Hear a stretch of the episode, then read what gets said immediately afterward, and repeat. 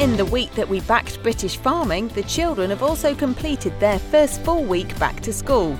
So we will be finding out what the Lincolnshire Showground have planned to support them. So it's a really fantastic educational experience for primary school children to learn and have lots of fun um, learning all about what's great about our county. With the harvest pretty much in now, what is the straw quality like and how will this affect the livestock farmers? Quantity of the straw and also the quality is lower this year than it normally is. And we catch up with the young farmers and how they kept going through lockdown. To make sure that we kept all our members together, staying in touch and feeling like they've got that support network around them. Plus, we have the agronomy and grain reports, followed by the five day forecast for the week ahead. In Agriculture. This is the Farming Programme. Good morning, it's Ellie Codling with you again this week as Steve has a little holiday. I hope you've had a much better week with the drier conditions we've seen. Now let's take a look at the farming headlines.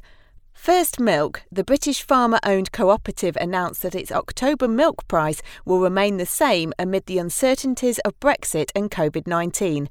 A liquid litre will be held at the current 27.25 pence per litre. It is currently Organic September, a month long campaign to raise awareness of the benefits of organic food and farming. The initiative by the Soil Association and Organic Trade Board is to promote farming, food, textiles, and beauty and well-being from producer to consumer. Now, is your house a lot quieter and calmer now the children are back into the routine of school? Well, with this in mind, Andy Marsh caught up with Rosie Crust, the Education Development Manager from the Lincolnshire Showground, to see how they are supporting schools this term. So, our next educational event is Lincolnshire Day. So, last year we welcomed um, 500 children to the Lincolnshire Showground to celebrate Lincolnshire, obviously Lincolnshire Day. Obviously, we can't do that this year due to the um, COVID 19, but we wanted to still provide something for the schools across the county. So we decided to, um, as a stepping stone to this year, to use the Lincolnshire Show online platform. And we're hosting Lincolnshire Day online, which is on Thursday, the 1st of October. So it's a really fantastic educational experience for primary school children to learn and have lots of fun learning all about what's great about our county. Obviously, a lot of things that you were able to do last year that you can't do now, but what are you able to do in terms of putting it online? As I say, we're using the online show platform, so there'll be six different sections where we'll have videos, timetables throughout the day. There'll be different resources for schools to be able to access, such as worksheets, recipes, links to web pages. But we'll be able to sort of celebrate what's great about our county in the following sections. So we've got farming in Lincolnshire, we've got animals, Lincolnshire breeds, Lincolnshire kitchen, where we've got some Lincolnshire chefs and producers demonstrating cooking with their fantastic produce.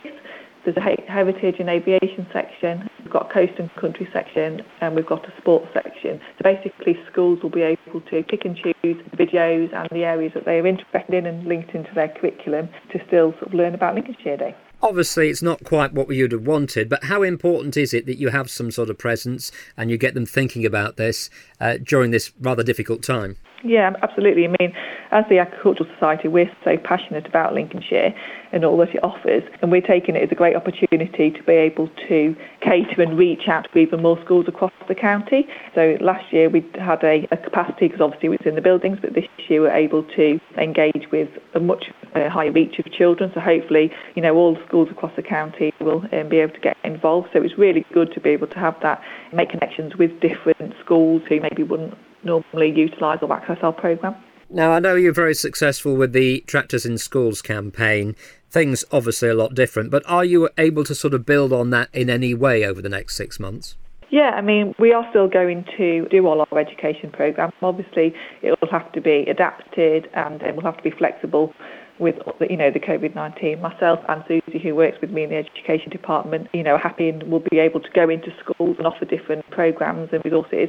So, like tractors into schools, will still go ahead. Obviously, we're in um, contact and liaison with schools all the time to see what we can offer and what services they require and how we can support them with, you know, embedding food and farming into the curriculum. We are still going to do our education programme. It'll just be in a different format, current climate at the moment. 20th of September, Sunday the 20th, we've got Sunday Fun Day. Basically, it's a brand new event that we are organising at the showground just to allow visitors to come and enjoy our sort of outdoor, spacious, family friendly environment. And we've got some different attractions and entertainment for families to come and enjoy. So we've got the giant tortoises coming, we've got falconry displays, We've got um, a countryside ring with different attractions in. So we really just wanted to give families, you know, the opportunity to come to the showground, enjoy the wide open spaces, have something to look forward to after this period of time that we've been through. Thanks, Rosie, and I hope you get good weather for the Family Fun Day. As you've been gathering in the harvest, have you noticed the quality of the straw? Does there seem to be a general lack of it too? With it being a difficult harvest, we chatted to Minty Willoughby, dairy farmer near Alford, to find out more on the quantity and quality of straw. Well, as you say, it's been a difficult harvest. I think the quantity of the straw and also the quality is lower this year than it normally is. We were quite fortunate in that um, we swapped farmyard manure for straw with our neighbours, and they got harvested quite early. So that that we got earlier was was much better, but it is going to be very short this year for those that have to buy it. Uh, to what extent? I mean, uh, just how much are we down on where we would be under an average year? I would say we're somewhere a quarter-ish down. Personally, what we've done. Um, I seem to have done a lot of acres for the bales we've got. I would say that we're about quarter down on average, but it'll be worse in some places than others. Uh, does your experience reflect what other people are telling you as well? Is it similar, about a quarter, maybe across the country, across Lincolnshire? I would say Lincolnshire is very difficult to sort of estimate because we are in the marsh where we tend to be a bit heavier land, we tend to hold on to a bit of moisture, and we would have good early growth with the straw. Whereas up on the wolds, it tends to be a little bit thinner anyway. But I would say with I would say on average we're somewhere a quarter to a third down on what we normally are. But the biggest thing now will be anything that's got from now on is the quality because obviously when it's got wet and dry and wet and dry it goes brittle. It gets to be shorter straw, not as good at all as it was with the earlier. You're talking about the uh, quantity and the quality there. How do you feel roughly it's going to affect prices? Prices will be higher, obviously. We don't personally, we're in a fortunate position where we've never actually had to buy straw due to a swap system. But it's obviously going to be higher because there isn't the, there isn't the quantity out there we are now in an industry where there are more draws on the straw than just livestock farmers because we've got the power industry and things like that that a lot of people bale straw for that.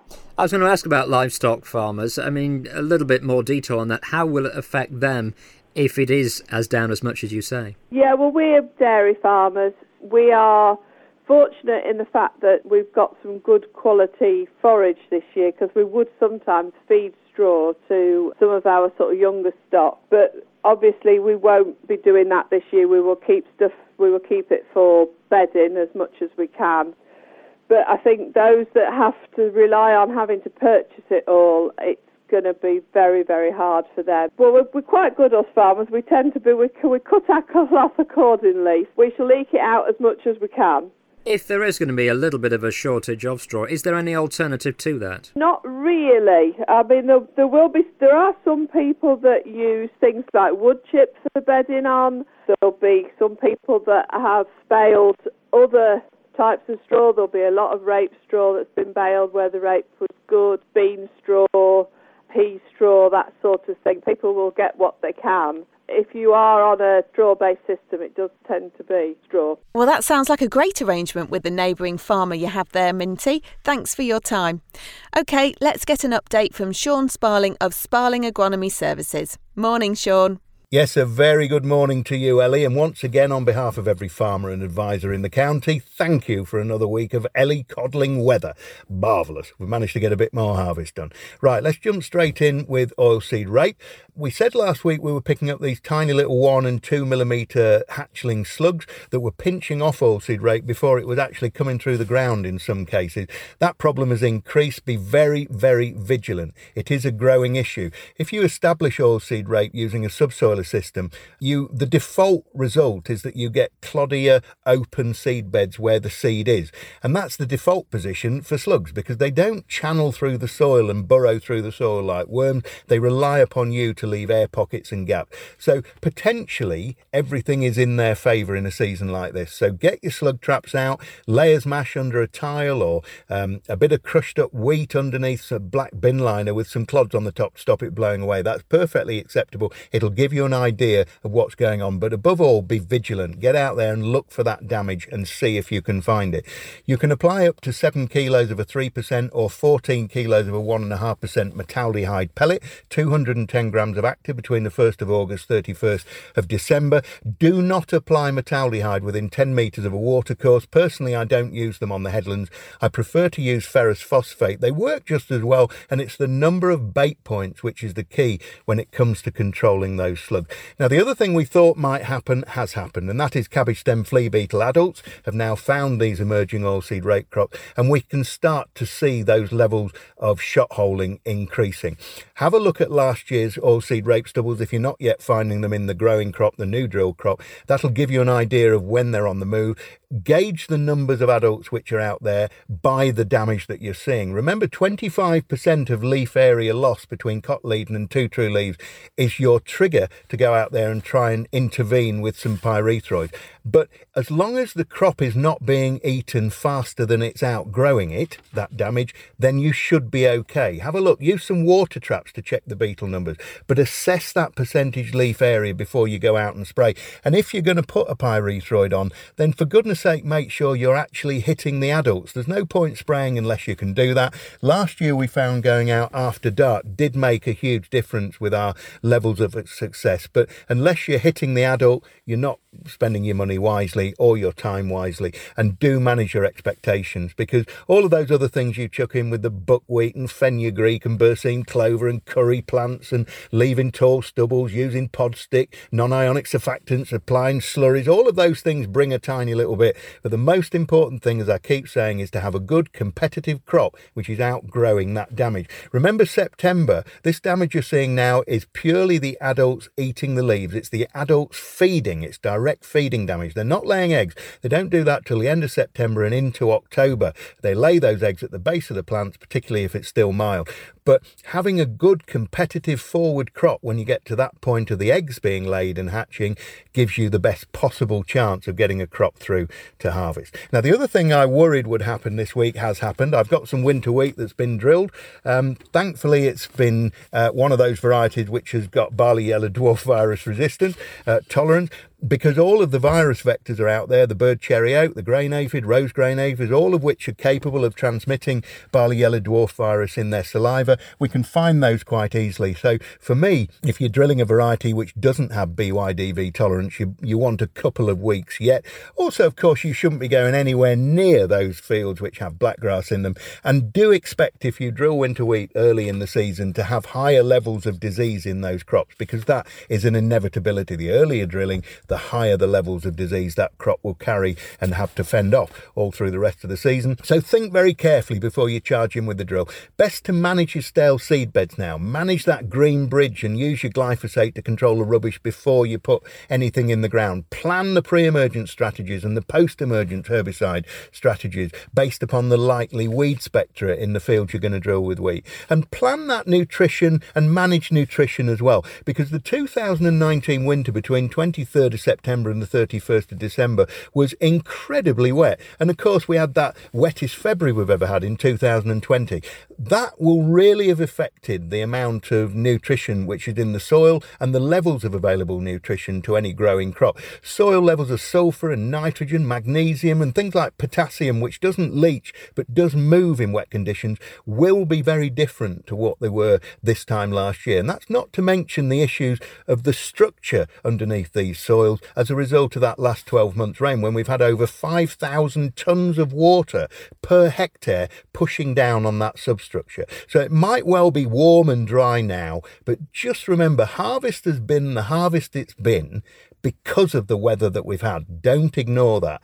And you can see sugar beet is a perfect example. Much of the yellowing out there, the excessive yellowing, some of it's varietal, yes, but a lot of it will be nutritional and soil related. Salt mixes that were applied last autumn before all of that rain, for example, or were applied just before the rain we took in February, they may well have moved all of that sulfur, sodium, magnesium, potassium down through the structure. So be aware of that as well. We need to get back to basics with these soils. We need the structure issues dealing with and nutritional issues dealing with because we need a good harvest in 2021. We haven't got a Brexit deal yet, so it's likely that everything we grow is going to be in the domestic market. So on that basis alone, speak to your uh, speak to the merchants, see what they want you to grow and grow that. So thanks for another good week of weather, Ellie. Um, I've got you booked in for the farming programme, 1st of August to the 15th of September next year, and I'll speak to you then. We've got Steve back next week, so let's look forward to the weather that he brings with him over the next seven days.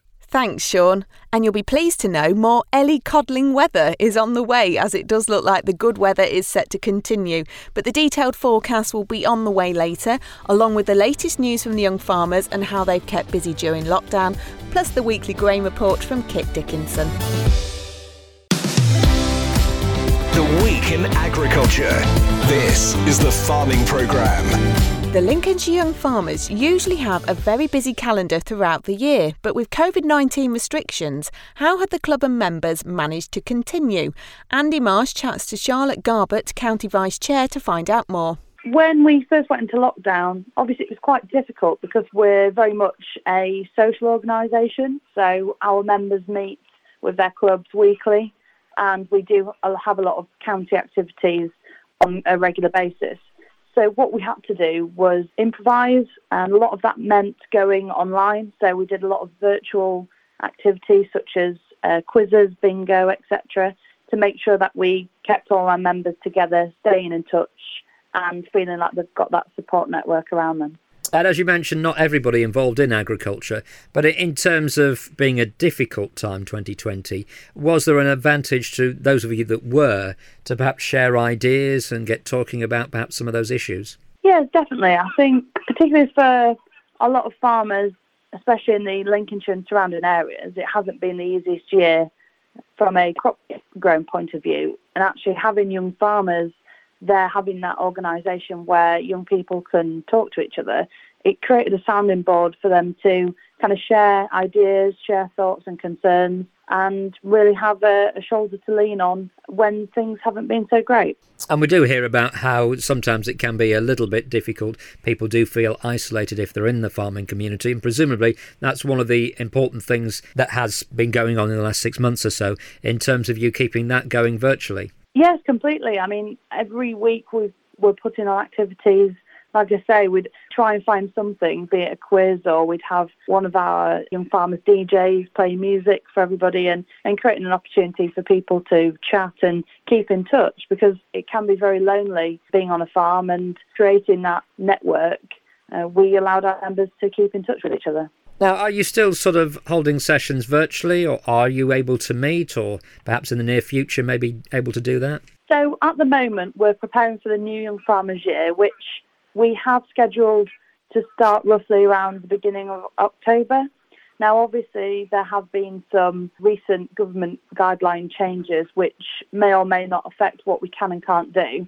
If we're all meeting together as a, as a top table for the county to discuss basically what we're going to do going forward. Our main kind of elements of what we're going to be discussing is one, making sure members are able to meet in a safe environment. Two, that we're complying obviously with the government guidelines. And we just want to make sure that our uh, club officers feel like they have the tools to be able to successfully meet, whether weekly or fortnightly, and get the young farmers year up and running um, as we uh, start as we mean to go on. So you're fairly confident that Young Farmers Organisation in Lincolnshire will keep going, keep thriving as we get through the pandemic and hopefully out the other side eventually? Yes, completely. I mean, we've been really active virtually. So we've had some really good meetings and activities, and where we can, we'll still accommodate those. But our members are really positive, upbeat people who want to stay connected, want to be part of a, a great organisation, and we want to do everything we can to facilitate that.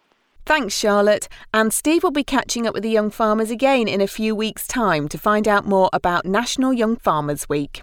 Over to Kit Dickinson from Openfield now for the Grain Report. Morning, Kit.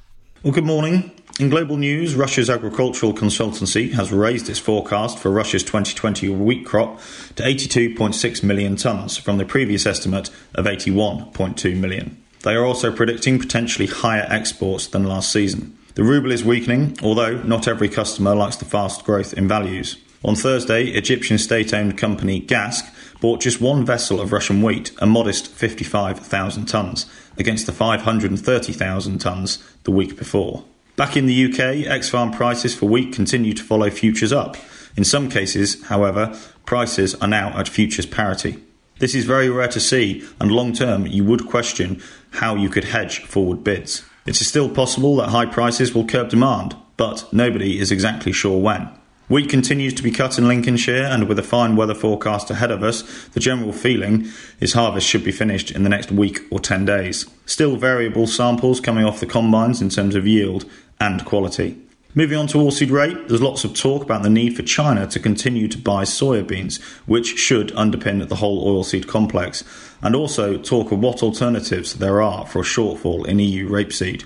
I do know that Erith will open properly for intake, but we are going to struggle to find the physical rapeseed to supply their demand. Soybeans are the only commodity that the US funds are long of, and it is unlikely we will see a market collapse. Although the oilseed rape is not hugely bullish, I would, wouldn't be surprised if we see a rally at some point pre Christmas. Feed barley has made small gains in comparison to wheat this week. There are boats due pre Christmas, and you would suspect that bids will largely depend on how much is needed to fill those vessels. It still looks a very cheap feed source for domestic feed into the mill at present. Premiums for a Max 185 nitrogen remain around £10 and £20 for a Max 165 nitrogen, but maltsters are currently re- remain relaxed. There is a big crop still to harvest, and how much do they really need to buy is the question that we need to ask ourselves. We might be struggling, but Scandinavia and other countries certainly are not. Moving on to prices this week for feed wheat September 173 to 174, November 175 to 177, February 177 to 179, May 179 to 181. Milling premiums are currently 20 to 22 pounds. Oilseed rape for September is 329 to 331, November 335 to 337, February 338 to 340, and May 21 342 to 344. Feed barley for September is 125 to 127, November 127 to 129, February 130 to 132, May 132 to 134. Malting premiums are currently £10 for 185s and £20 for 165 nitrogens. Thanks, Kit. It promises to be a lovely warm day today, but let's take a look at the detail in the five day forecast. The Farming Programme. Five day forecast. For today, we can expect a cloudy and partially sunny day with the sun breaking through around lunchtime, leading to sunny intervals. A moderate south southwesterly wind of around mid teens miles per hour. Top temperature of 23 degrees Celsius and a relatively warm evening, overnight lows of 13 degrees Celsius. Tomorrow it will be a bright sunny day with little cloud around until tea time, a gentle breeze from the south and a top temperature of 25 degrees Celsius. Partially cloudy overnight with a low of only 15 degrees Celsius. Tuesday is set to be another lovely warm day of sunny intervals and a gentle breeze from the south southwest. Top temperature of 26 degrees and again warm evening and an overnight low of 15 degrees Celsius. Wednesday, we may see the odd isolated shower, but overall a partially sunny and cloudy day with a gentle breeze and a top temperature of 22 degrees Celsius. Cloudy overnight with a low of 14 degrees Celsius. Thursday, it will be slightly cloudier than the previous days, but still a nice warm day of 20 degrees and a moderate southwesterly breeze. A cloudy night with a low of 14 degrees. On Friday, we end the week with a similar pattern to the rest of the week sunny intervals with a moderate breeze, temperatures reaching 20 degrees Celsius. Well, that sounds like a very nice week for mid September and should see you keeping very busy. Well, that's it for this week. Next weekend is Leaf's Open Farm Virtual Weekend with plenty of content online for the Saturday and Sunday. This farming programme will be available as a podcast on the website, the app, or from wherever you get your podcasts from. Steve will be back next Sunday morning, so thank you for having me. I wish you a very successful autumn.